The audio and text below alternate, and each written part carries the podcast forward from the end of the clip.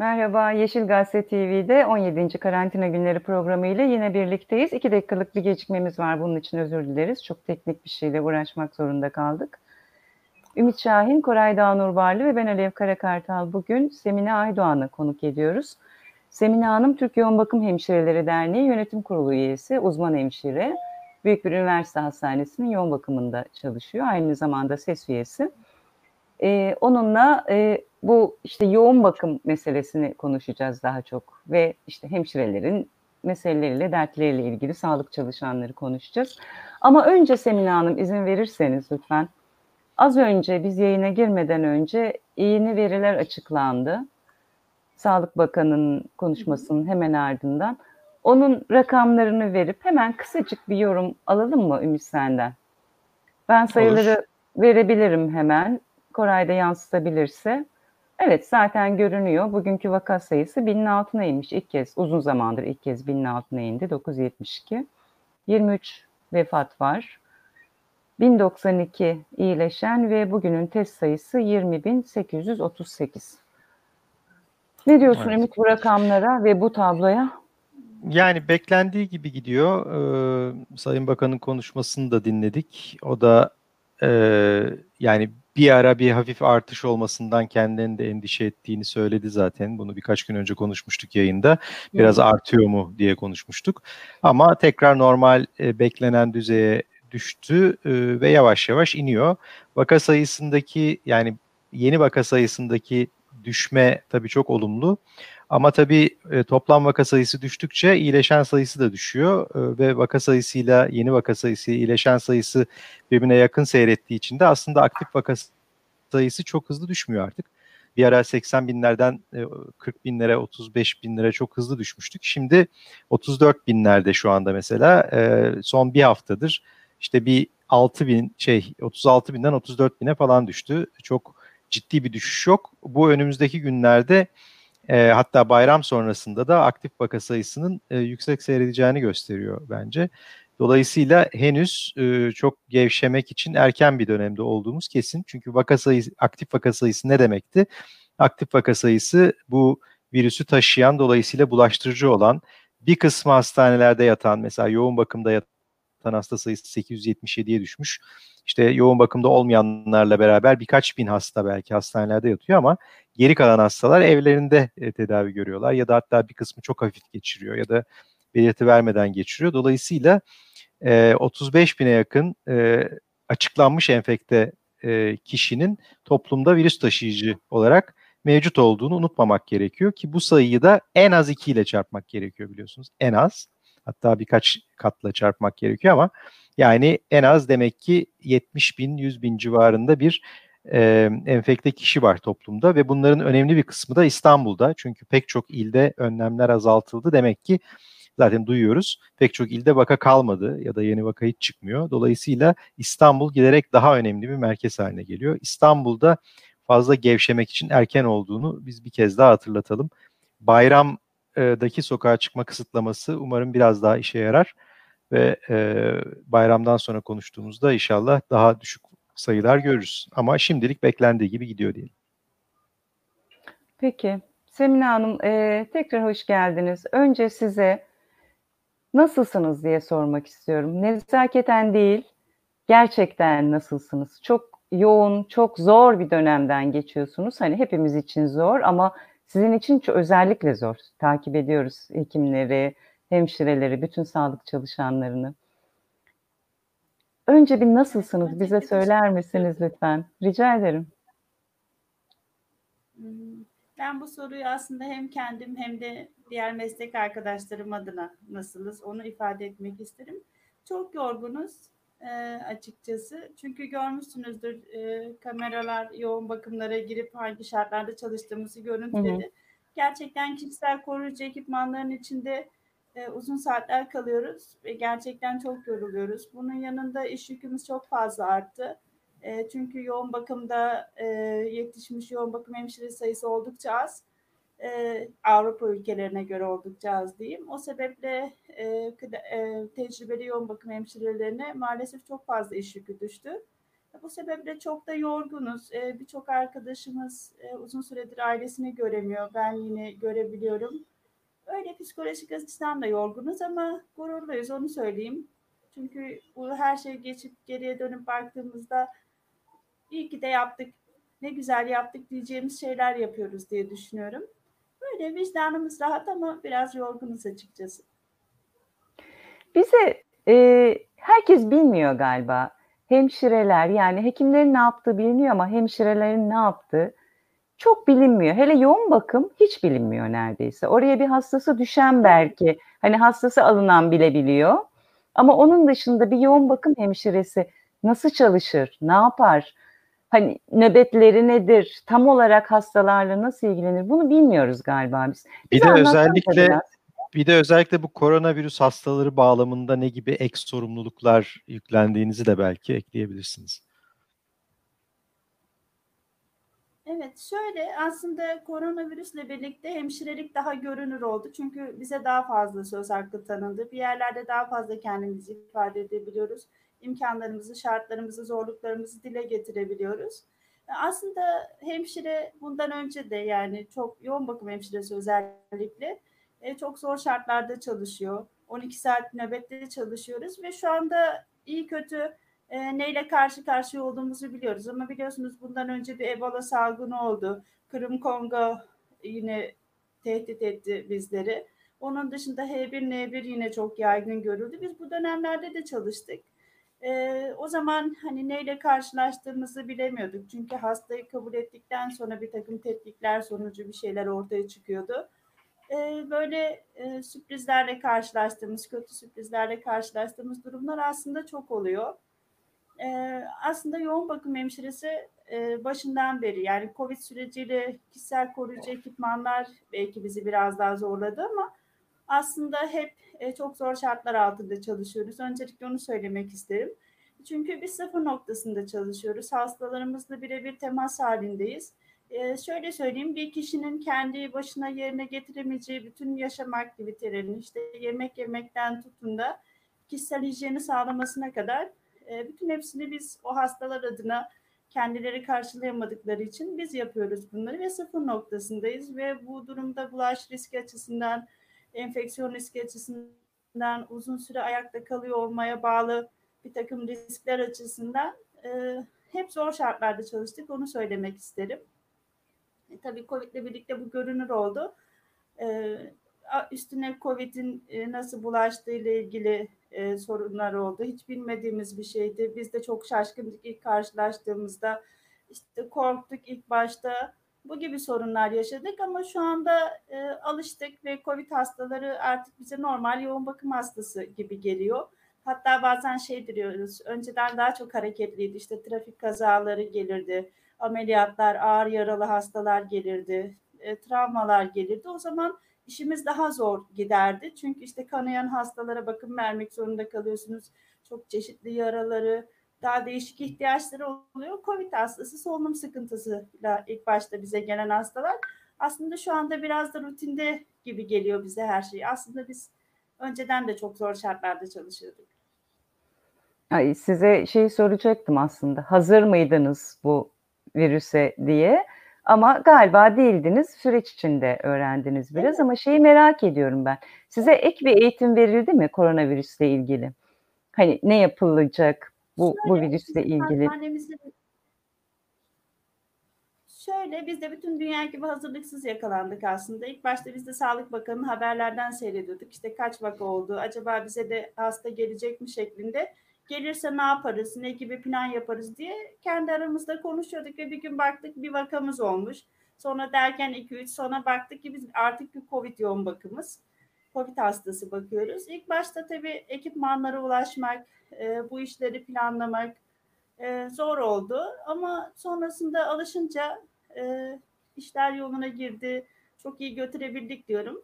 E, çünkü biz e, üniversite olarak e, çok köklü bir üniversite ve çok iyi hocaların çalıştığı bir yer. Enfeksiyon birimimiz bu anlamda çok iyi. Öncesinde bize eğitim verdiler hiç hasta almadan önce. Ekipmanlarımızı sağladılar ama işte imkanlar dahilinde bazen olmadı, bazen oldu. E, olmadığı sıralarda mesela bir maskeyle bir gün geçirdiğimiz oldu ama e, yine de ekipmanlara ulaşmamız sonrasında sağlandı. İlk günlerde zorluk yaşasak da ki herkes şaşkındı. Bizim için de süreç böyle başladı. Sizin e, bulunduğunuz e, hastanede ve yoğun bakım ve çevresinde diyelim e, sağlık personelinden özellikle hemşirelerden çok fazla e, bu virüse yakalanan, hastalanan, kendisi zorluk çeken e, oldu mu? Ya da sizin çevrenizden Evet, o- yani Yoğun Bakım Hemşireleri Derneği açısından düşünürseniz bütün yoğun bakım hemşireleri için de bu soruyu soru, sorabiliriz. Evet, eee, şöyle söyleyeyim, çok sayıda sağlık çalışanının olduğunu biz dernek olarak biliyoruz. E, sağlık personeli de yine burada çok büyük risk altında, onu biliyoruz. E, yardımcı sağlık personeli. E, bizim çalıştığımız birimde de çalışan arkadaşlarımızdan üç hemşire arkadaşımız da e, görüldü. E, arkadaşların eşlerinde görüldü, öyle söyleyebilirim. E, şu anda yine bir çalışanımız da var. Kendisi istirahat halinde. Böyle e, yakın temasta olduğumuz için e, aslında şeydi, kimde görüleceği de çok fazla kestirilemiyor diye söyleyebilirim size. Mesela hepimiz aynı şartlarda çalışıyoruz. Hepimiz aynı temas e, süresinde bulunuyoruz ama e, bazılarında görülme durumu varken bazılarında olmayabiliyor. Yani aynı mesai paylaştığımız arkadaşlarımız da aynı şartlar altındayken birisinde Covid çıkmışken mesela bizde çıkmadı görünen bir şey. Size rutin test yapılıyor mu? Ben de Yoğun onu bakım. Test e, defa yapıldı. E, iki hafta önceydi sanırım. E, genel tarama yapıldı. E, taramalar sonucunda tespit edilen bir Covid vakası yok. Ama işte klinik bulgusu, işte öksürüğü, boğaz ağrısı olup da kendisi gidip e, Covid servislerine başvurup tetkik yaptıran arkadaşlarımız oldu. Ama bu genel taramalarda bildiğim kadarıyla çıkmadı. Ama bir rutininiz yok Ee, galiba değil mi? Öyle anladım ben Semine Hanım. İşte üç Ee, günde, beş defa, günde, haftada bir yapılmıyor. Düzenli aralıklarla yapılacağı belirtildi ama işte bu iki haftanın düzenli aralığı sonrası nedir, bu süreç nasıl işler o konuyla ilgili bir bilgimiz yok açıkçası. E, mesai şa- şey e, düzeniniz nasıl şu anda? Yani öncesinden bir farkı var mı yoksa aynı şekilde mi devam ediyorsunuz?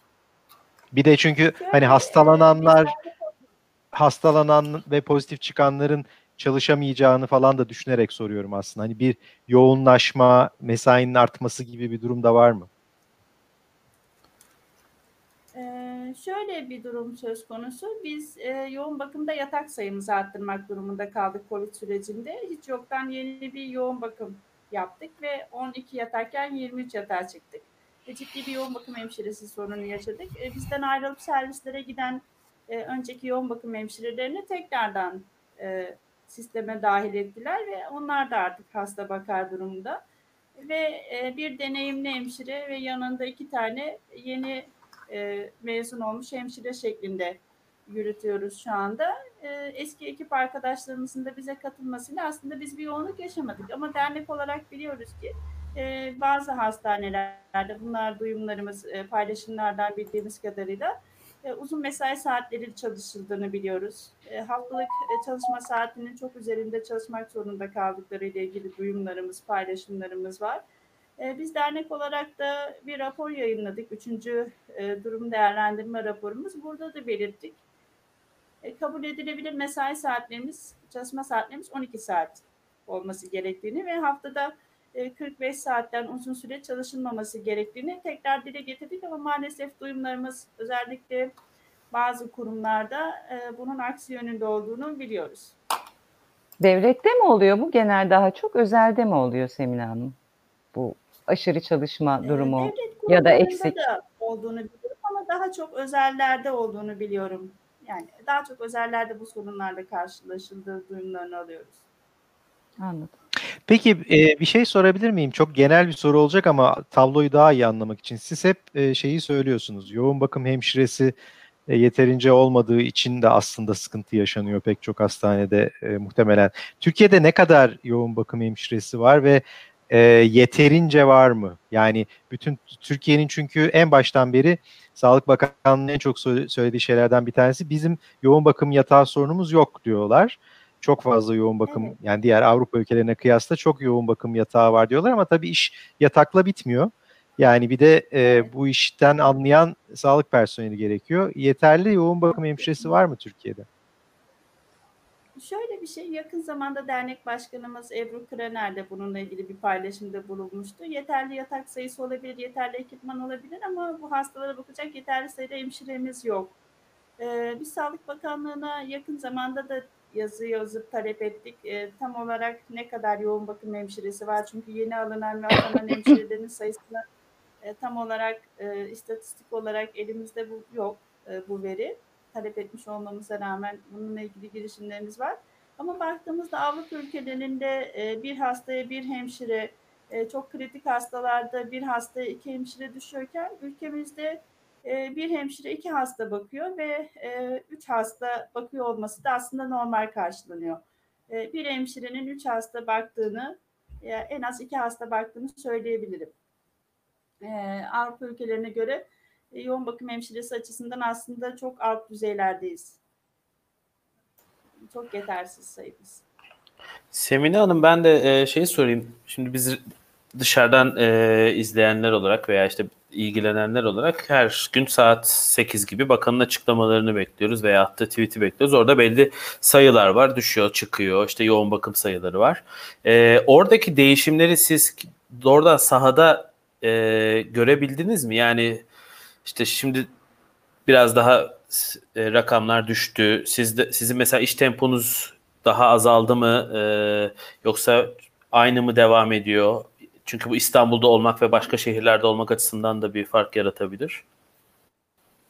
Evet, e, benim çalıştığım kurumda yatak sayısını söylemiştim 12 yataktık biz 23 yatağa çıktık diye. Bu düşme sürecinde biz e, açtığımız yeni yoğun bakım yataklarını kapatmıştık aslında. Aslında o birimi tamamen kapatmayı planlıyorduk ama e, şu son bir haftadır yine sayımızda bir artış var. Hemen hemen 6 yatak daha tekrar açmak durumunda kaldık. Öyle yani biz de sizin gördüğünüz o iniş çıkışları e, yoğun bakımlarda görüyoruz. Bir de yoğun bakımla ve kurumla ilgili yapılan reklamlar da biraz hastaları bize yönlendiriyor olabilir. E, o da bir etken sizin de bildiğiniz gibi. İhtiyaçları ee, bir soru... Bizim... Lütfen lütfen. Sen de yok yok ben e, bir soru gelmiş diye olur, izleyicimizin... Olur araya soru alalım. Tamam. Ee, şöyle Ayşe Hanım'ın Ayşe Bereket'in bir sorusu var. Ee, sağlık çalışanı olmayanlardan siz e, hani reklamlar bize yönlendirmişti deyince buna geçmek istedim.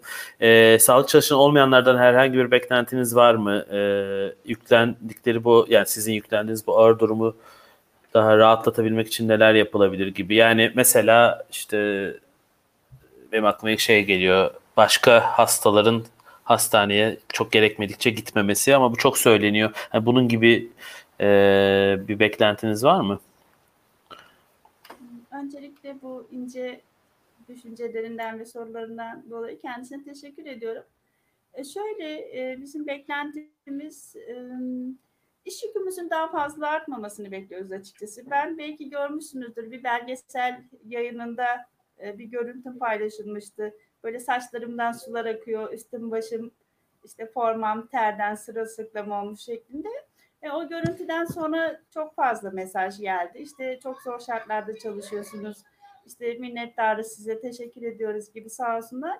Ama gerçekten biz zor şartlarda çalışıyoruz ve bizim en çok istediğimiz şey iş yükümüzün daha fazla artmaması. Yani bu iş ne kadar e, kısa sürede biterse aslında biz de sizin gibi e, bu işten çok mutlu olacağız. O yüzden mümkün olduğu kadar yayılmanın azalması sebebiyle Sağlık Bakanımızın da önerdiği tavsiyeleri yerine getirirlerse e, bu bizim için yapabilecekleri en iyi şey diye düşünüyorum. Peki o zaman Sizin ben... e, arkadaş e, sizin arkadaşlarınız arasında yani en başta girişte söylediğiniz için orayı bir açalım istedim. E, evine gidemeyen e, ve işte uzun süre başka bir yerde misafirhanede falan kalmak zorunda kalan var mı? Sadece sizin hastaneniz için söylemiyorum. genel olarak dernek çevresinde e, ya da sendika çevresindeki arkadaşlarınızdan? Evet, e, çok fazla. Onu belirtebilirim. Ben evime gelmek zorunda olduğum için geliyorum aslında. Yani ben de bir tedirginlikle geliyorum. Alev Hanım'la daha önce konuşmuştuk, bahsetmiştim. Benim e, yaşı çok küçük olan ve bana ihtiyacı olan e, küçük çocuklarım var. Hani o sebeple bir yaşında ikiz bebeklerim var. Onları hiçbir yere bırakamayacağım için ben mecbur eve gelmek zorundayım. Ama şartları daha iyi olan, e, bu konuda destek alabilen e, arkadaşlar e, elbette ki e, çocuklarına e, tanıdıklarını, akrabalarını, anneannelerine, babaannelerine bırakıyorlar. Doktor arkadaşlarımızdan da böyle, e, sağlık bakım personelinden de böyle uzun süredir evlerine gidemiyorlar. E, iki aydır evine gidemeyen arkadaşlarımız var çalıştığımız birimde. Bu gibi sıkıntılar e, çok yaygın. Misafirhanede kalan arkadaşlarımız var. Yoğun bakımda olmayıp da e, kurumun ve bildiğim diğer kurumlarda, servislerde çalışıp COVID hasta bakan arkadaşlar da yine aynı şekilde misafirhanelerde kalıyorlar. Böyle uzun süredir evlerine gidemiyorlar. Evet. Semine Hanım, korkuyor musunuz? Yani orada çalışıyorsunuz, Şöyle, evinize geliyorsunuz, bebekleriniz var. E, korkuyor muyuz? Yani çok az bir tedirginlik insanı e, çok az bir kaygı zinde tutuyor. Böyle önlem almasını sağlıyor ya o düzeyde aslında korkum. İlk başta çok fazla tedirgin oluyordum. Çünkü bilmiyordum. İnsan bilmediği şeyden daha fazla korkuyor. Ama daha sonra zamanla bu iş e, öğrendikçe, daha çok bilgi edindikçe e, korkmuyorum diyemem açıkçası. Yani sürekli bir risk altındayız ama önceki kadar değil.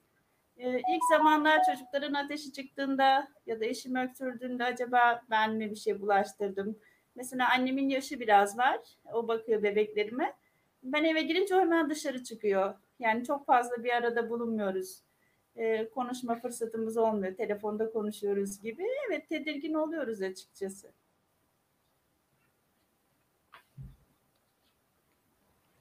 Bu arada e, Alev sen soruyu sorunu sorana kadar ben e, şeyi hatırlatayım. Canlı yayını izleyen e, izleyicilerimiz e, Facebook'tan ve YouTube'dan sorularını yazılı olarak e, iletebilirler. Onu da hatırlatmış olalım. Evet. Biraz tedaviyle ilgili aslında sormak isterim. Bu biraz da bizim için, merak ettiğimiz için. Birisi, herhangi biri diyelim işte geldi. Ben kendimde bir bir şey hissettim korona olduğumu zannediyorum, düşünüyorum ya da şüpheleniyorum. Hastaneye geldim. Kapıdan itibaren nasıl bir prosedür var? Bizi nasıl yönlendiriyorsunuz ve size doğru gelişin bir aşaması var mı mesela? Bize biraz bunları anlatır mısınız? Bunu merak ediyorum. Hani bir belli bir yere alınıyor muyuz? İnsanlar orada daha özel bir şey yapıyorlar mı? Ne oluyor yani? E, şüpheniz olduğunda ilk önce ilk tanı bölümüne geliyorsunuz. Hı hı. Ee, diğer hastalardan e, uzak, yani diğer birimlerden uzakta daha dışarıda bir yer. İlk önce oraya geliyorsunuz ilk tanı birimine. Orada tetkikleriniz yapılıyor. Ee, daha sonra işte MT çekiliyor. PCR testi uygulanıyor. Daha sonra eğer şüpheniz varsa e, şüpheli yatış şüpheli COVID servisi var. Oraya alıyorsunuz ve orada sonucunuz çıkana kadar bekliyorsunuz. E, sonucunuz çıktığında size e, bir ilaç başlayıp e, eğer hastanede yatışınız gerekmiyorsa evinize götür gönderiyorlar. E, ama hastanede yatmanızı gerektiren bir durum varsa servise yatışınız sağlanıyor. Sizin üzerinizden devam etmeyelim daha sonrasında. Daha sonra hastanın eğer solunum sıkıntısında bir artma olursa daha sonra da yoğun bakıma yatışı gerçekleşiyor. Bize bu aşamaları geçtikten sonra geliyorlar. Anladım. Bunların hepsi ayrı ayrı ama değil mi yerler? Yani işte şüpheli yeri ayrı, ayrı, ayrı tanı yeri ayrı. Kurumun girişinde daha yukarıda kalıyor ama işte şüpheli servis daha aşağıda. Covid servisleri e, yoğun bakımdan biraz daha uzakta gibi böyle temiz ve kirli alanlarımız ayrı. Bu alanları aşıp o şekilde e, yoğun bakıma geliş oluyor hastaların. Ben aslında sizi çok güçlü ve çok dirayetli gördüm. Çok da iyi gördüm ama e, bir araştırma yapılmış yakın zamanda. Ne şahane yani böyle devam edin ki hani çok da iyi gördüm. Bir araştırma yapılmış. TÜSAD'ın, Türkiye Solunum Araştırmaları Derneği'nin galiba Tabipler Birliği'nin de benzer bir araştırması vardı. Böyle sağlık çalışanları üzerinde. Epey de yani 300-400 çalışan üzerinde.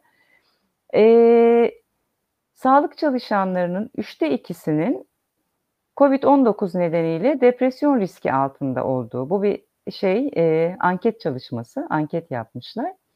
Depresyon riski altında olduğu ortaya çıkmış.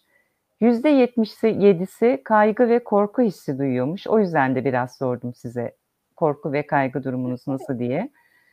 %46,5'undan fazlası hatta yüzde evet 47'ye yakını yakın temas çalışıyormuş zaten hastalarla. Yani sürüntü alma, entübasyon gibi sanıyorum. Bu sizin daha çok işiniz. evet. Mesela yüzde yirmisine yakını maskesiz te- yakın temas öyküsü varmış bu çalışan arkadaşlarımızın, meslektaşlarınızın. Yüzde yetmiş üçü yine doğrudan korona hastalıklarını, hastalarını takip ediyormuş. Yüzde altı buçuğu da zaten kendisi korona tedavisi görmüş. Ve bunlar arasında bütün bu rakamların içinde, bunlar çok büyük rakamlar. Bütün bunların içinde benim dikkatimi şu çekti. Sadece yüzde ikisi psikolojik destek alıyormuş bu sağlık çalışanlarının. Tabii en ön safta siz varsınız. Hani sağlık çalışanları geniş bir tanım ama en ön safta da yoğun bakım hekimleri ve hemşireleri var. Yüzde iki destek çok düşük bir destek bu kadar büyük rakamların yanında. E, bu tabloyu nasıl yorumladığınızı merak ediyorum. Siz anladığım kadarıyla bir psikolojik destek almıyorsunuz. Çünkü bir aile desteği arkanızda çok güçlü bir biçimde var anlaşılan. Ama mesela alan var mı? Alınmalı mı? Alınması önerilir mi? Ve buna ilişkin bir prosedür var mı? Yani sizin ruh sağlığınız takip ediliyor mu? Bu kadar yorgunlukta böyle helak olurken birileri de sizin akıl ve ruh sağlığınızı korumaya çalışıyor mu? Onu merak ediyorum. Ee, Öncelikle ben şunu söylemek istiyorum. Benim için hep hayat bir direniş olduğu için e, ben hani çok böyle her şey güllük güneşlikmiş gibi bir ifade de bulunuyor olabilirim. Hani bu benim e, hayatı algılamamdan kaynaklanan bir şey ama emin olun e, çalıştığımız birimlerde bu böyle değil. E, hatta şey e, korona bitti mi bitecek mi ne zaman bitecek artık bu şekilde çalışmaya dayanamıyoruz. Eğer böyleyse ben istifa etmeyi düşünüyorum diyen arkadaşlar biliyoruz. E, çünkü zor şartlarda e, dayanma gücünüzü sağlayan en önemli şey bu sürecin geçici olduğu ve bir yerde biteceği. Bir süre sonra her şey normale dönecek e, umudu aslında biraz da bizi ayakta tutuyor. Öyle söylemem gerekir. E, onun dışında evet e, psikolojik olarak desteğe ihtiyacı olduğunu belirten e, arkadaşlar biliyorum. E, yine dernek aracılığıyla da bu konuyla ilgili e, bize ulaşan e, psikolojik destek birimleri, psikiyatri ve ruh sağlığı birimleri oldu. İşte ücretsiz e, her aşamada yanınızdayız, size destek oluruz diye biz buralarını paylaştık. Ama benim de bildiğim yani en azından benim çevremde bildiğim hani birebir gidip destek alan e, arkadaşlarım yok. E, ama desteğe ihtiyacın olduğunu düşünüyorum. Yani zaten yoğun bakım sıfır noktası. Yani Covid dışında da az önce de bahsettiğim gibi ya her şeyin e, çok yakını. Ya sınırda bir asker gibisiniz öyle söyleyeyim. E, o sebeple aslında psikolojik olarak desteğe ihtiyaç duyulan da bir alan. E, hem kendi korkularınız hem hastaların endişeleri e, onları da bir yerde çünkü orada paylaşıyorsunuz.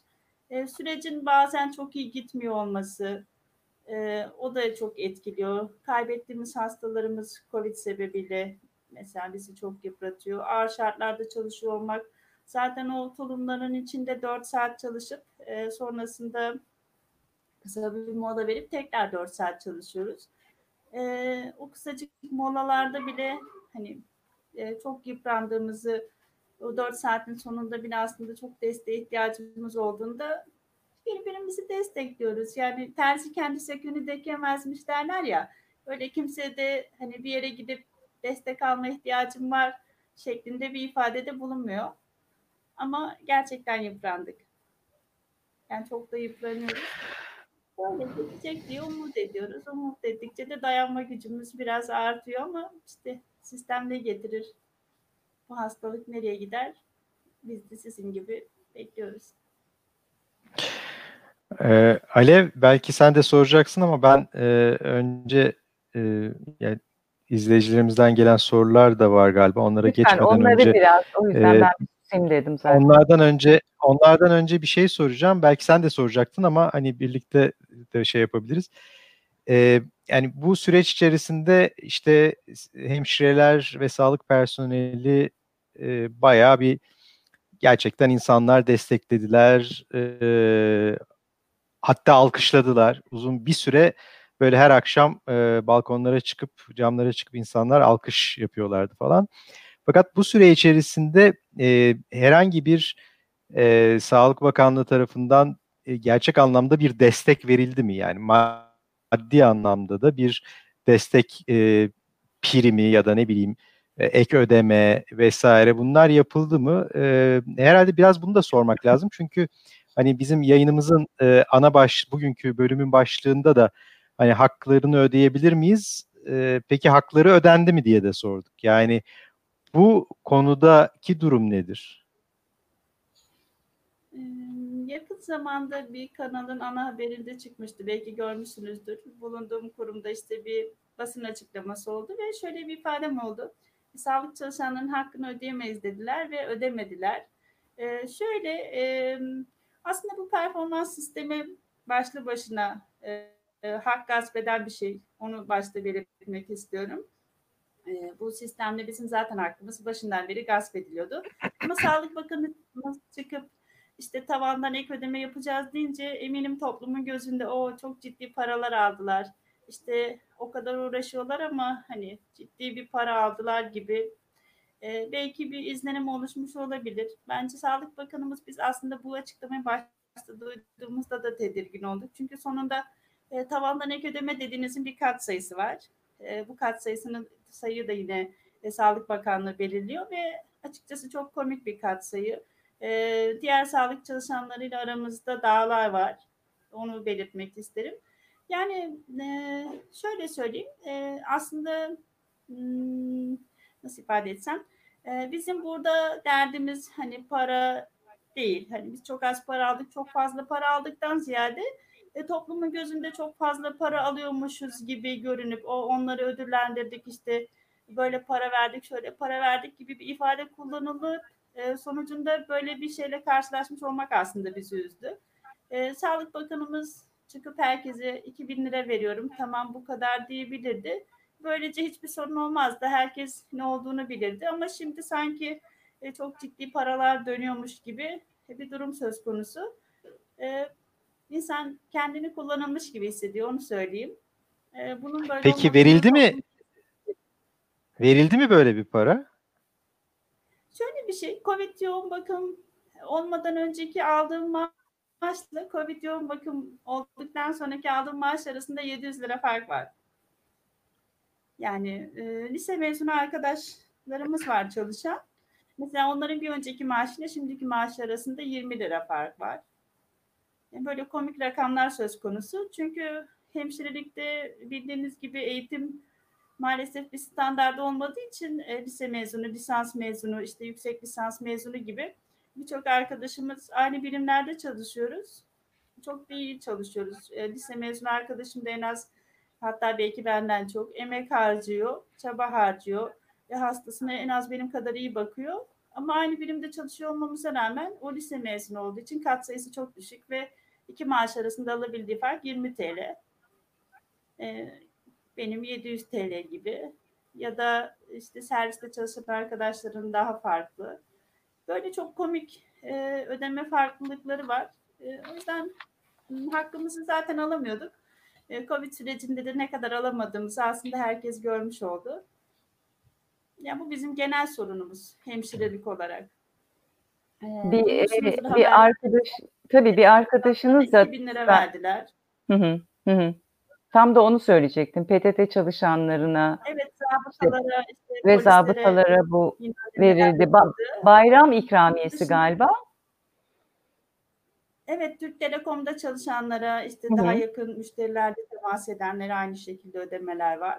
Size bir bayram ikramiyesi ee, verildi mi? Yok öyle bir şey söz konusu olmadı. Hatta şöyle bir şey oldu. Maliyenin e, paranızı ödemekte gecikmesi sebebiyle e, Mart ayında ilan edilen işte Mart ayı itibariyle 3 ay e, tavandan ek ödeme yapıyoruz dedikleri ek ödemeyi biz bu ay daha yeni aldık. E, gecikmeli alıyoruz. Böyle. Alev ben Yani demin aslında e, Söyle. Aslında yok pardon bizim siz devam edin Semih Hanım. Temelde karşı olduğumuz şey performans ve ek ödeme sistemi. Aslında bizim başından beri istediğimiz ve uğurda direndiğimiz şey kabul edilebilir e, tek bir kalemden aldığımız maaş ve 3600 ek göstergeler bildiğiniz gibi her seçim döneminde ya da siyasi dalgalanma döneminde gündeme gelip sonra unutulan 3600 ek göstergeler bunların hayata geçmesini istiyoruz ve maaşımızın tek bir kalemde e, kabul edilebilir bir ücret olarak ödenmesini istiyoruz. Ee, demin şeyi mı? soracaktım. Ale- Alev şeyi soracaktım. Demin biraz ses Tamam. karıştı. Ee, ben de duyamamış olabilirim ama belki e, duyamayanlar olmuştur. Kimler bayram ikramiyesi almış? Ben tam anlamadım. Sen söyledin galiba. PTT'de çalışanlar, Türk Telekom çalışanları, zabıtalar bayram ikramiyesi aldılar. Gerekçe de şey hani bunlar ön safta hani Covid'e Ha, yakalanma okey. olasılıkları daha yüksek diye.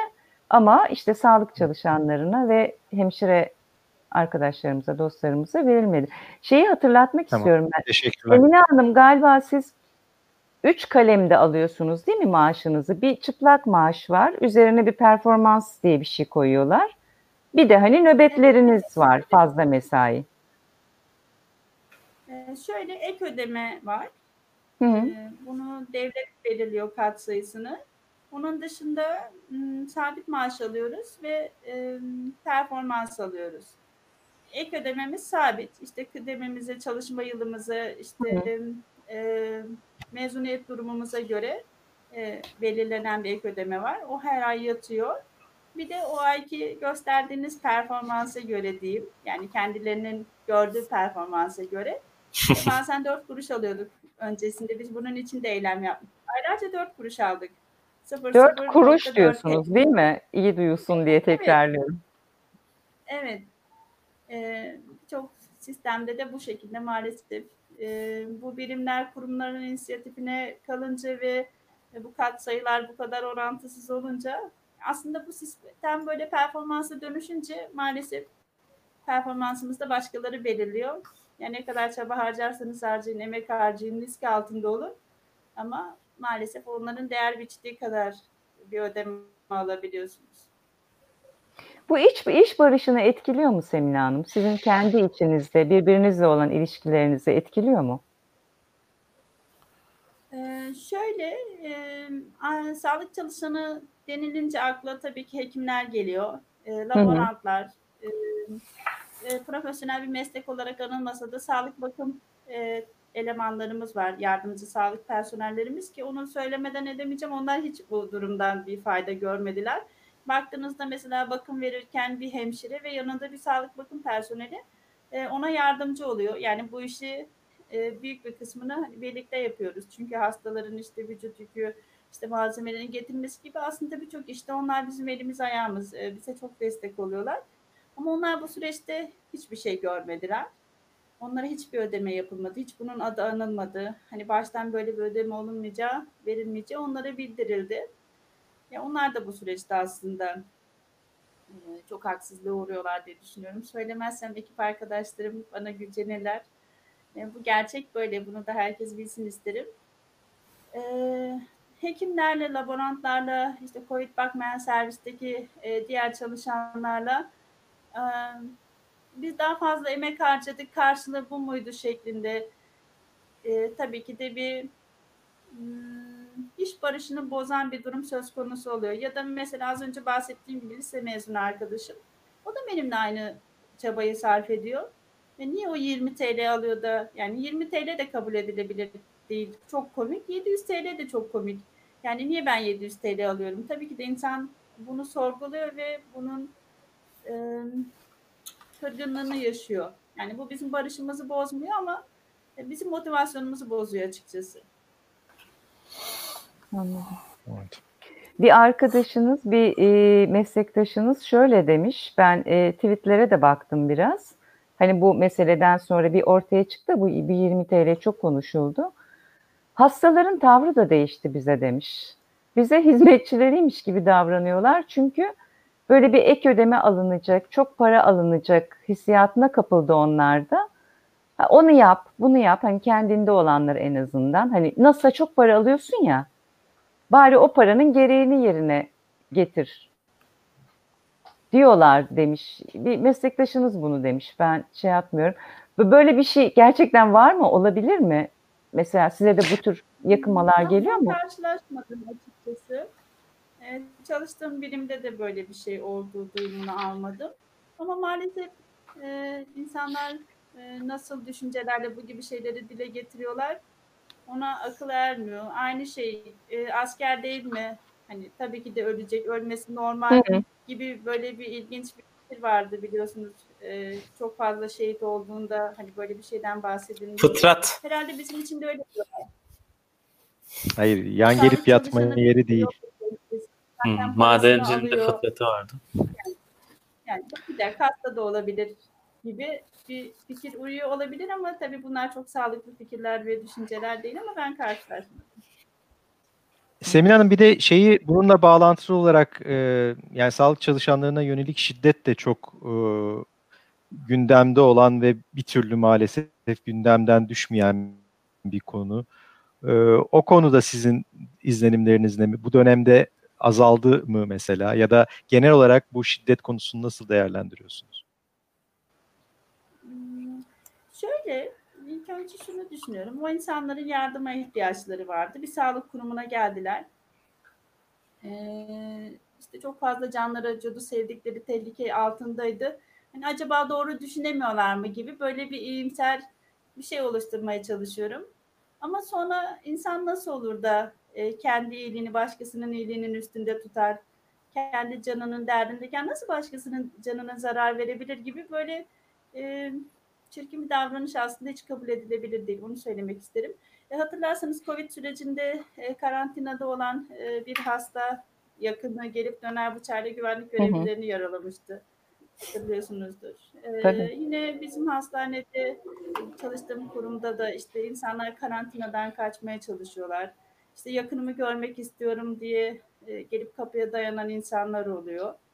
Öyle yani e, insanların e, sağlık sistemi aslında insanların başkalarının ne zorluklarla çalıştığı ve kendileri için ne kadar çaba harcadığını görmediği bir durumda ben bu şiddetin azalacağını düşünmüyorum ve yasal yaptırımlar da yine aynı şekilde bunun önüne geçmedikçe maalesef önce sen neyse şimdi de aynı bir değişiklik olduğunu düşünmüyorum bu konuda.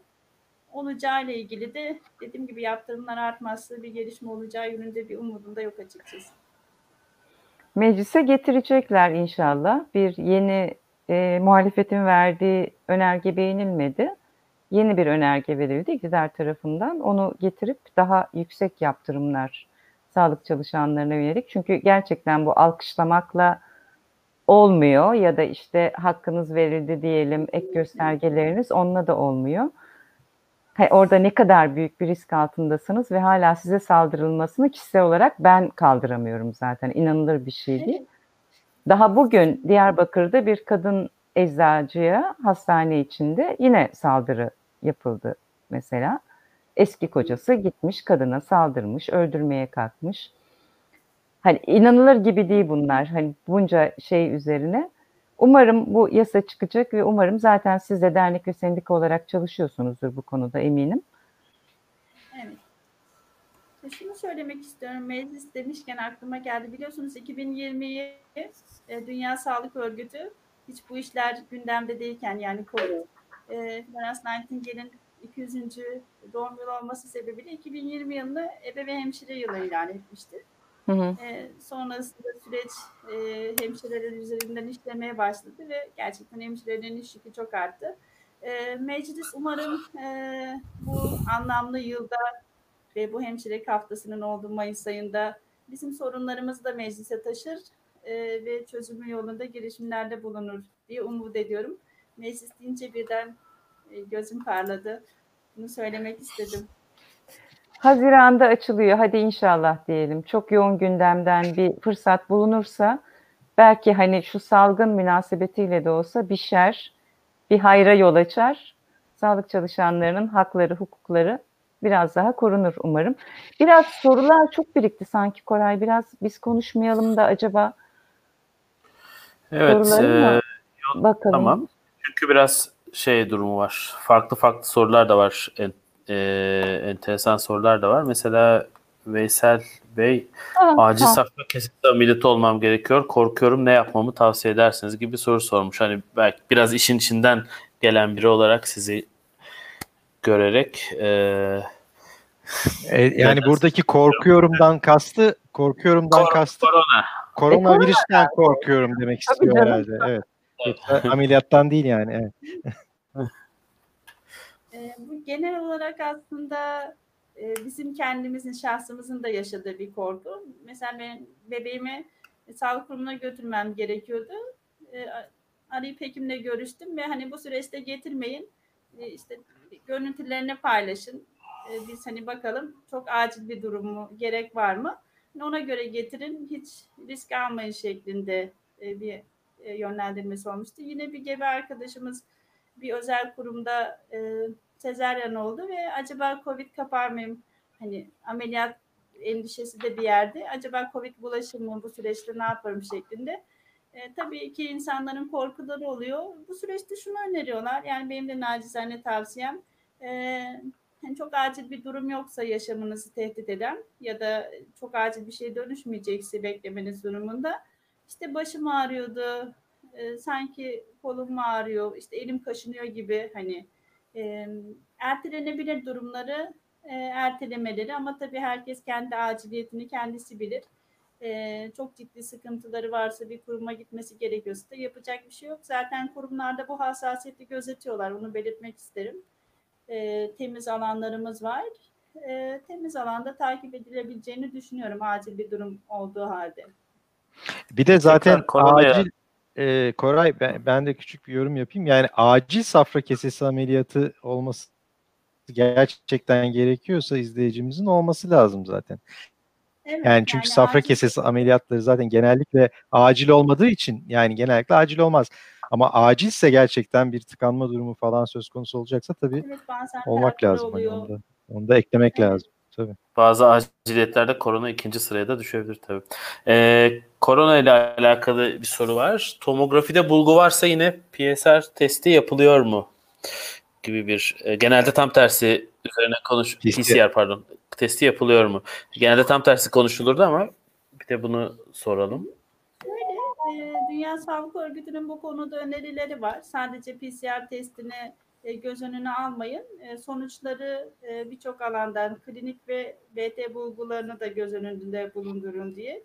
Çünkü bazen PCR testi negatif gelip klinik bulguları pozitif olan ya da e, tomografi görüntüsü pozitif olan e, hastalarımız oluyor. E, bu nedenle her iki testi de uyguluyorlar. Tomografi bulgusunda e, görülse de aynı zamanda PCR testi de yapılıyor. Şimdi bir de benim merak ettiğim de bir soru var. Ee, bir seyircimiz de sormuş. Koruyucu giysilerle maskelere ulaşımda güçlük çektiniz mi? diye. Aslında siz biraz başında da değindiniz e, bu konuya. Yani malzemelerimiz geldi e, diyerek ama o süreç tamamen ucu ucuna eksiksiz mi gitti yoksa böyle bir e, problem var mı? Çünkü bazı yerlerde buyurun. Ee, bazı kurumlarda taahhütname e, imzalatıyorlarmış çalışanlara. İşte kişisel koruyucu ekipmanları gereksiz kullanmayacağıma, işte ihtiyacım kadar hani kullanacağıma yani bir kıyafet mesela bir maskeyi 8 saat boyunca kullanıyoruz. Kullanmak durumunda kalıyoruz çünkü sıkıntı oluyor. Bu N95 dediğimiz maskeler ya da 3M dediğimiz e, maskeler var biliyorsunuz. Daha koruyucu maskeler. Onları 8 saat kullanıyoruz. Onu söylemek isterim. E, zaman zaman ekipmanda bunlar satın alma yoluyla ilk başta sağlanıyordu ama sonradan işte bağışlarla da bayağı desteklenmeye başladı. E, bunlarla ilgili şu anda bir sıkıntı yaşamıyoruz. Tek yaşadığımız şey N95 maskelere ulaşmakta. E, gün içinde herkese bir adet N95 maske veriyor. E, zaten şey e, Sağlık Bakanlığı da bununla ilgili bir yayını var. Evet maskeyi bir gün şey 8 saat boyunca kullanabilirsiniz. Eğer gözle görülür bir yıpranması, kirlenmesi yoksa diye. Biz de kurumumuzda böyle kullanıyoruz. Ama birçok kurumda kişisel koruyucu ekipman giymemek konusunda gerek olmadıkça N95 maske kullanmayın. Hastaların yanına cerrahi maskeyle gidin şeklinde e, yaptırımlar uygulandığını biliyoruz. E, bu gibi duyumlarımız var. E, herkes aynı oranda ulaşamıyor ama bizim de sınırlı sayıda ulaştığımız en önemli şeylerden birisi N95 maske. Ee, belki hem Semine Hanım hem Ümit sen bir şeyler söylemek istersin bu da çünkü biraz geleceğe dair bir soru bu. 3 ay sonra COVID-19 hastası olma durumu olur mu? Yani biz e, Temmuz ayında yine karantina günleri 39. programda e, Eyvah Bir- eyvah. Ben de o ikinci dalgalar çok konuşuluyor ya bu ara. Allah vermeye mi diyelim? Ümit ve Semine Hanım evet iki sağlık çalışanı olarak belki Semine Hanım'ın bir e, yani o daha sahada olduğu için onun görüşünü ben de ve belki ikinci ediyorum. dalga il- ilgili de bir fikrinizi alabiliriz. E, Alev iyi hatırlattı. Başında da bahsetmişti Ümit Bey. Ee, şöyle Sağlık Bakanımız o kadar e, olumlu ve o kadar güzel yürütüyor ki süreci. Hani insanlar sanki ya bazen biz bunu kendi aramızda konuşuyoruz. Sanki hepten iyiye gidiyoruz. Tamam bu iş bitti gibi bir algıya kapılıyoruz. Toplumdaki insanlar da muhtemelen böyle bir algıya kapılıyorlar. Havalar sıcak. Ee, insanlar maalesef yaz geldikçe evde durmak istemiyorlar ve e, toplam aktif vaka sayısından bahsettiniz. O tamamen sona ermediği sürece bir kişinin beş kişiye bulaştırma gibi bir riski söz konusu ve bunlar bizim bildiğimiz vakalar. E, dediğimiz gibi sadece PCR, e, bu arada Dünya Sağlık Örgütü PCR ve BT ve klinik için ayrı iki kod belirlemiş. E, dünyanın diğer ülkelerinde bu şekilde sisteme giriş yapılıyor. Ama biz sadece PCR pozitif olan hastaları sisteme giriyoruz bildiğiniz gibi. E, böyle olunca da e, elimizdeki toplam vaka sayısı aslında gerçek vaka sayısı mı, klinik bulgusu olan e, hastalar ya da BT uyumlu olan hastalar da bu sisteme dahil mi diye baktığımızda aslında ciddi bir sayı karmaşası gözümüzün önüne beliriyor. E, bu bilinmezlikte de insanların da önlem almakta çok gayretli demeyeyim de artık dayanamıyorlar herhalde. İki aydır bu süreç onları da bayağı yıprattı. Sıcaklıkla birlikte de maalesef karamsar olacağım ama ben bu işin son bulacağını düşünmüyorum. Hatta bazen biz kendi kliniğimiz için konuşuyoruz artık bize BT cihazı da bağışladılar. Ee, BT kabini bağışladılar diyeyim. Herhalde biz artık bir pandemi hastanesi olduk. Bu süreç böyle ikinci dalgaya kadar gidecekmiş gibi bir korku var açıkçası.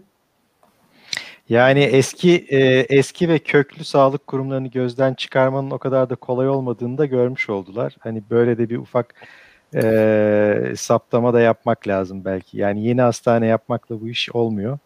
Köklü sağlık kurumlarını, üniversite hastanelerini e, kolay kolay gözden çıkaramayacaklarını aslında belki bir kez daha gördüler. Benim kısaca yorumum da Koray, e, yani mümkün tabii 3 ay sonra. Yani şu anki gidişata göre e, ne zaman sıfırlanacağına dair bir şey söylemek çok zor yani.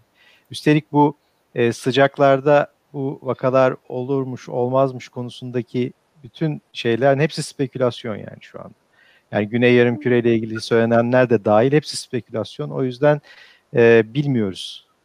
Zaten konuyu Trump'ın açtığı düşünülürse spekülasyon olduğu çok Yani. net bir şekilde evet. Sıcaklara ilişkin artık biz haber bile yapmıyoruz arkadaşlar. Çünkü bir gün şey geliyor. Sıcaklarda bu iş yavaşlar, düzelir haberleri düşüyor. Bir gün başka bir uzman ne alakası var? Hiç ilgisi yok. Hani böyle devam eder diyor. Spekülasyon O diye o nedenle, yüzden evet, söylüyorum. Yani artık biz haberini bile yapmıyoruz. Ee, bu farklı kodlamayla alakalı bir Buyurun, Buyurun buyurun. Sinan. Kusura bakmayın. Nasıl insanların evde kalıyor olmasını hani belki etki eder e, diye dile getirdim. Yani havalar güzel olunca biliyorsunuz biz piknik yapmayı, Tabii. sokağa çıkmayı, Tabii. işte böyle şeyleri çok seviyoruz. Tabii, tabii. dolup taşıyor. İnsanlar m, çok da umursamayabilirlerdi. Tabii Ankara'da mesela şu anda Kullu Park'ta yani şu anda değil tabii gündüz insanlar piknik yapıyordu ki Kullu Park daracık bir yerdir hani bilen bilir. Ee, o konuda çok haklısınız. Bu e, farklı kodlamayla E, alakalı. kapalı, kapalı değil mi Koray? Kuğulu, Kuğulu Park ve Ank- diğer parklar. Ya Allah aşkına Ankara'da İstanbul'da herhangi bir park kapalı değil. Yani ben bir parkta gördüm. Öyle mi? Bir parkta gördüm kapısında yani girişlerinde polis duruyordu. Onun dışında herhangi bir kapalı park görmedim. Çünkü e, Ankara'yı Ankara AVM'lerle yaşayan bir yer. E, AVM'lerde şu an dükkanlar açık olmadığı için AVM açık olsa da e, Ankaralılara o şeyi vermiyor. O tatmini vermiyor. O e, zevk duygusunu yaşatamıyor. O yüzden parkları da kapatırsanız bu sefer insanlar sokaklarda e, Hmm. trafik oluşturmak zorunda nümayiş yapar. Evet. Ee, Semine Hanım demin farklı kodlamayla alakalı bir şey söylediniz. Bir izleyicimiz yine e, bunu noktaya değmiş. Tabii buna hani e, bulunduğunuz yerden cevap vermek veya bulunduğunuz yerden yeterli bilgiye olup olmaması konusu size bırakarak söylüyorum. E, soruyorum. Bulguları ve tedavisi COVID-19 olan bir hasta yaşamını yit- yitirdiğinde farklı kodlama mı oluyor? Kısaca gerçek rakamlar mı paylaşılıyor diye bir soru var. Bu çok üzerine spekülasyon yapılan bir durum olduğu için size de soralım. Evet, e, sonrasında e, kayıtlara nasıl geçtiğiyle ilgili bir bilgim yok. E, sadece Dünya Sağlık Örgütü'nün bu iki farklı kodlama şeklinde uygulanması gerektiğiyle ilgili önerisini biliyorum. Bu konuda bilgiye hakimim ama e, COVID hastası yaşamını yitirdiğinde e, eğer servisimizde COVID tanısıyla yatıyorsa kayıtlara bu şekilde geçiyor.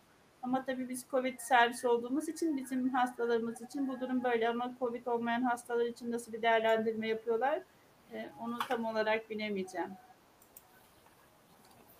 Teşekkür ederiz. Bir de şeyi Ee, söyleyeyim mi? Ben Gelen sizin sorular der- bu kadar. tamam dernek olarak sizin şey e, talebiniz var mı? Ya da bu konuyla ilgili bir çalışma yapmayı düşünüyor musunuz? Mesela Aile Hekimliği Sendikası meslek hastalığı olarak kabul edilsin istiyor COVID'i ve bununla ilgili bir çalışmaları var. Bununla ilgili bastırıyorlar. Galiba şey SGK meslek hastalığı olarak kabul etmeme kararı aldı. Hani COVID'e yakalanan bir sağlık çalışanı meslek hastalığı olmayacak. Ölür Allah korusun tabii ama hayatını kaybederse onun varislerine bir şey verilmeyecek bu durumda ya da kendisi herhangi bir destekten yararlanmayacak. Sizin dernek olarak böyle bir çalışmanız var mı?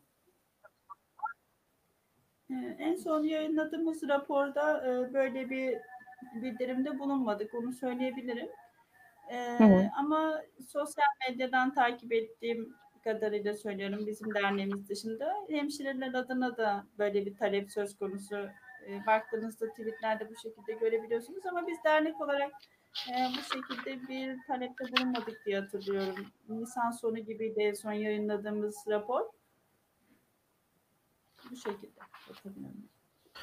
Ee, şimdi ilginç bir soru var. Kendisi de soruyu soran kişi de bizim yayınımıza konuk oldu. Hatta e, göğüs hastalıkları uzmanıydı değil mi? Ümit Kahraman Evet. Şahin. Kahraman Evet. Şahin, göğüs hastalıkları Evet. uzmanı. Ee, bu da tabii şey birazcık yine spekülatif. Seneye Çin'de ilk korona salgını söylentisi çıktığında 2021'de iki buçuk ayımız var demektir diyerek bir ücretsiz izin planlar mısınız? Ee, kendisi de doğrudan korona ile mücadele eden biri olarak size bunu sormuş ama kendi de aslında yanıtını verebilir. Belki onu da yansıtırız.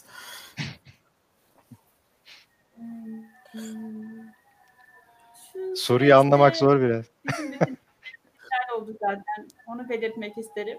Bir daha söyleyebilir misiniz? izinler- Ha, iptal oldu. Evet, ücretsiz izinlerimiz ve yıllık izinlerimiz iptal. Ee, e, bu bunalmışlıkta e, uzun zamandır ailesini görmeyen kişileri de göz önünde bulundurarak buna cevap vermek istiyorum. E, herhalde planlarlar. İnsanlar çok çünkü hasret kaldılar sevdiklerine. Yani küçücük bir ara olsa ama tabii e, ülkemizdeki bu vakanın yayılma durumu tamamen netleşmemiş olması, e, şehirler arası taşımanın olup olmayacağı ile ilgili kriterler de burada söz konusu. Yani gönül ister ama e, içinde bulunduğumuz şartlar dahilinde hareket etmek durumunda kaldığımız için yani planlar dahilinde olmayabilir. Ee, yine Kahraman Şahin'den e, bu sefer daha işe yönelik bir soru var. PCR negatif olup klinik olarak COVID tedavisi gören hastalara tanı olarak ne giriyorsunuz şeklinde. Ee, şöyle e, hastalarımızı servise kabul ettiğimizde BT uyumlu COVID diye kabul ediyoruz. e, BT'sinde eğer varsa sonrasında PCR testlerinin sonuçları negatif de gelse klinik olarak ve BT olarak uyumluysa onu BT uyumlu COVID olarak kaydediyoruz. Hmm. Takip ediyoruz. E, sorun da yanıtı gelmiş. O da Ama izin al. ama e, BT uyumlu COVID olarak kaydediyorsunuz PCR negatifken değil mi? Negatif ise bile. Hı hı, Evet yani bir hasta işte şöyle mesela hasta solunum sıkıntısıyla acil servise başvurmuş işte e, belli bulguları gösteriyormuş. BT çekilmiş. BT'de akciğerleri COVID açısından uyumlu görünmüş. Böyle olduğunda hastamızı servise BT uyumlu COVID olarak kabul ediyoruz. Ama sonrasında PCR sonuçlarını tekrarlıyoruz. Ha, evet. Yani e, aslında tabii bu konuda farklı şeyler var. e, bilgiler de var ama e, sonuçta bu kişi rakamlara yansımıyor aslında. Yani bazı hastanelerde sanki bu hastaların da COVID pozitif olarak bildirildiğine dair bir şeyler duy- ben de duydum ama e, Yani aslında yani bu rakamlarda yoklar onlar. Yani BT pozitifse bir e, ve PCR negatifse yoklar rakamlarda. Evet işte bahsettiğim kodlama ile ilgili bizde sadece tek tip kodlama olduğu için PCR Evet. pozitifse hasta COVID değilse sadece COVID uyumlu. Şüpheli COVID. Peki, teşekkürler. Ben hastalarla ilgili son bir soru sorayım mı? Sizin teknik sorularınız yoksa arkadaşlar bu merak ettiğim bir şey. Çünkü şey yapıyor. Yoğun bakımdaki hastalar çok uzun süre kaldığı zaman COVID ile ilgili hastalardan da bahsediliyor bu. Hani bu şey yayına gelmeden önce biraz okuma yaptım ben. Hani COVID'li hastalar yoğun bakım nasıl oluyor diye. Şeyden e, yoğun bakım psikozu ya da delirium diye bir şeyden çok bahsediliyor. Uzun süre yoğun bakımda kalan hastalarda olan bir şey oldu. Sadece tabii Covid ile ilgili değil ama bu da çok ağır bir tablo ya işte entübe ediliyorsunuz, kıpırdayamıyorsunuz vesaire. E, böyle durumlarda siz hastaya nasıl davranıyorsunuz, ne yapıyorsunuz onu merak ediyorum. Bir de asıl olarak bu hastalara yönelik bir psikolojik destek var mı mesela yoğun bakımda? Ee, aslında delirium dediğimiz tanı e, bizim e, yoğun bakımlarımızda COVID sürecinden önce de sıklıkla hı, yaşadığımız hı. bir durum. E, süreci uzadığında ve kişiler uzun süre yoğun bakımda kaldığında e, maalesef gece gündüz farkının olmaması sürekli ışıklardan sebep. Diğer hastaların durumundaki değişiklikler, ortamdaki sürekli koşuşturma, hastanın yakınından uzun süre ayrı kalması, e, maalesef birçok yoğun bakımda e, kıyafet giydirmiyoruz hastalarımıza, üstlerini örtüyoruz ama acil bir durum olması halinde gibi yemek yemiyorlar, kendi başlarına tuvalete gidemiyor olmaları başlı başına bir sorun E, ve klinikte kötü gitmeye başlayınca maalesef kişilerin düşünce sürecinde bu şekilde bir bozulma söz konusu oluyor. E, tabii COVID'i bilen, e, bu işin kötüye gidebileceğini de e, bilen hastanın, mesela ameliyat olmuş olan, olacak olan bir hasta e, daha umutlu olabilir COVID'e göre. Ama e, COVID'in nasıl ilerlediğini az çok biliyor hastalarımız ve maalesef bazı hastalarımız ben öleceğim, e, buradan çıkamayacağım şeklinde ifadelerde bulunuyorlar.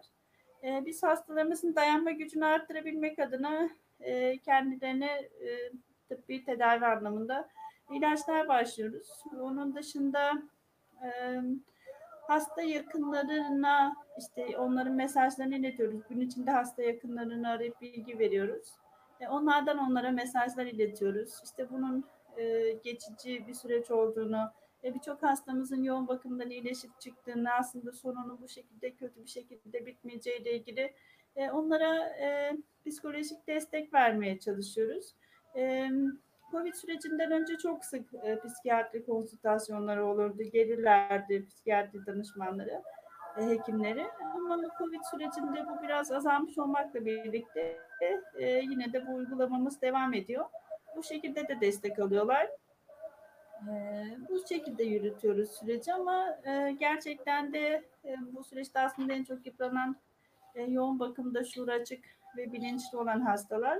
Çünkü yakınlarından çok uzaklar. Yani terk edilmiş gibiler. Hastalar bize servisten kıyafetleriyle işte kolunda saat cebinde parasıyla geliyor.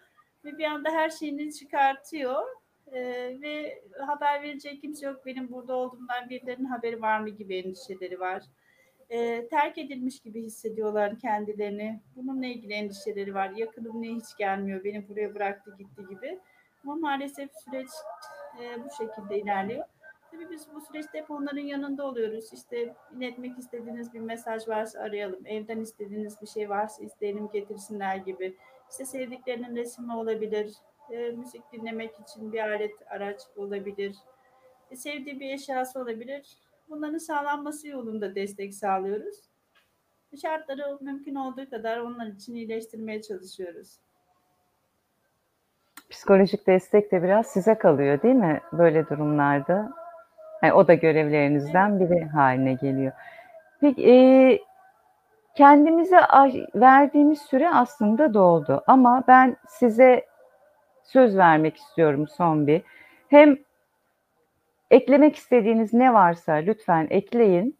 Hem de e, çevrenize, bize ne söylemek istersiniz? Örneğin komşularınıza, mahallenize. Biliyorum ki bazı sağlık çalışanların komşuları mesela sağlık çalışanlarına asansöre binme, evine girdiğin zaman şunu yapma. Hani bir yandan alkışlamak ama bir yandan da onları risk olarak görme tavrını da gösteriyorlar kimi yerlerde.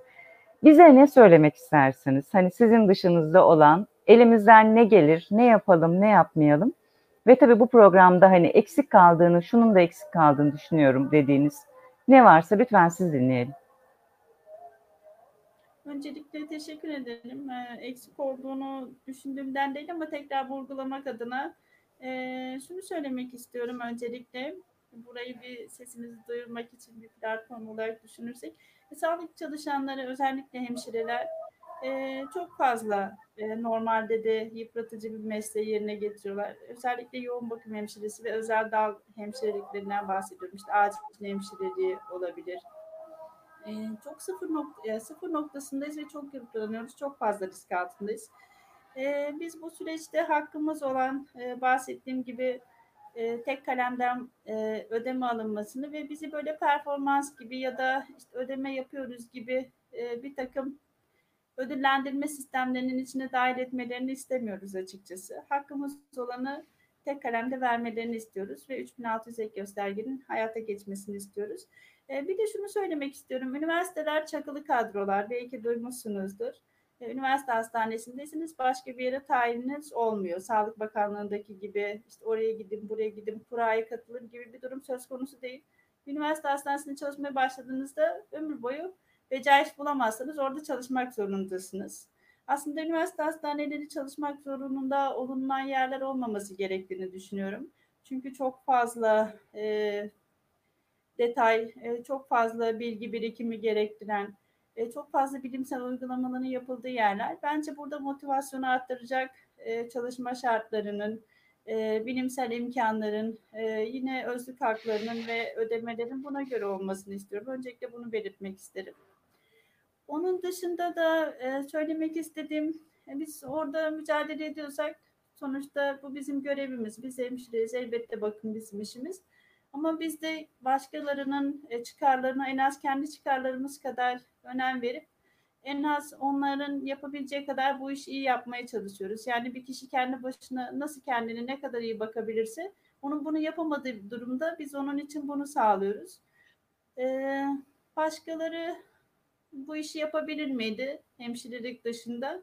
Sanmıyorum. O yüzden insanlara bazen konuşmak kolay geliyor. Hani hemşire ne yapar ki diye düşündükleri noktada lütfen tekrar düşünsünler istiyorum.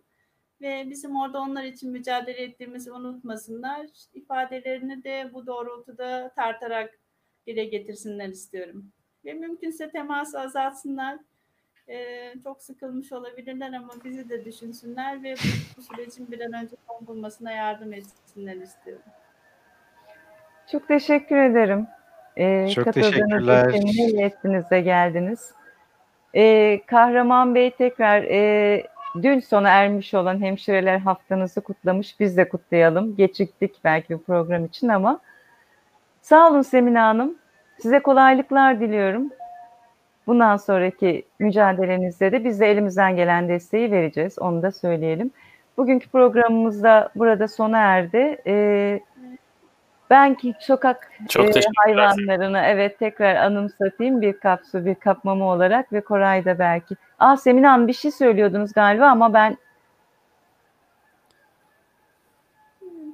Ee, Ben de şahsım ve derneğim ve tüm meslektaşlarım adına size teşekkür etmek isterim. Ee, Çok teşekkür ederim bu- buradan sesinizi estağfurullah estağfurullah biz biz Biz, biz teşekkür ediyoruz. Sağ Teşekkür ederiz. İyi ki geldiniz. Sağ olun. Bugünkü programımızın da böylece sonuna gelmiş olduk. Ee, bir dahaki programda görüşmek üzere. Sokaktaki dostlarımızı unutmamanızı rica ederek ve dilerseniz kanalımıza da değil mi Koray? Abone olmanızı Abone olup- rica ederek. Rica ederek bitiriyoruz. Bir sonraki programda görüşmek üzere o halde. Hoşçakalın. Hoşçakalın. Bakalım. Hoşçakalın.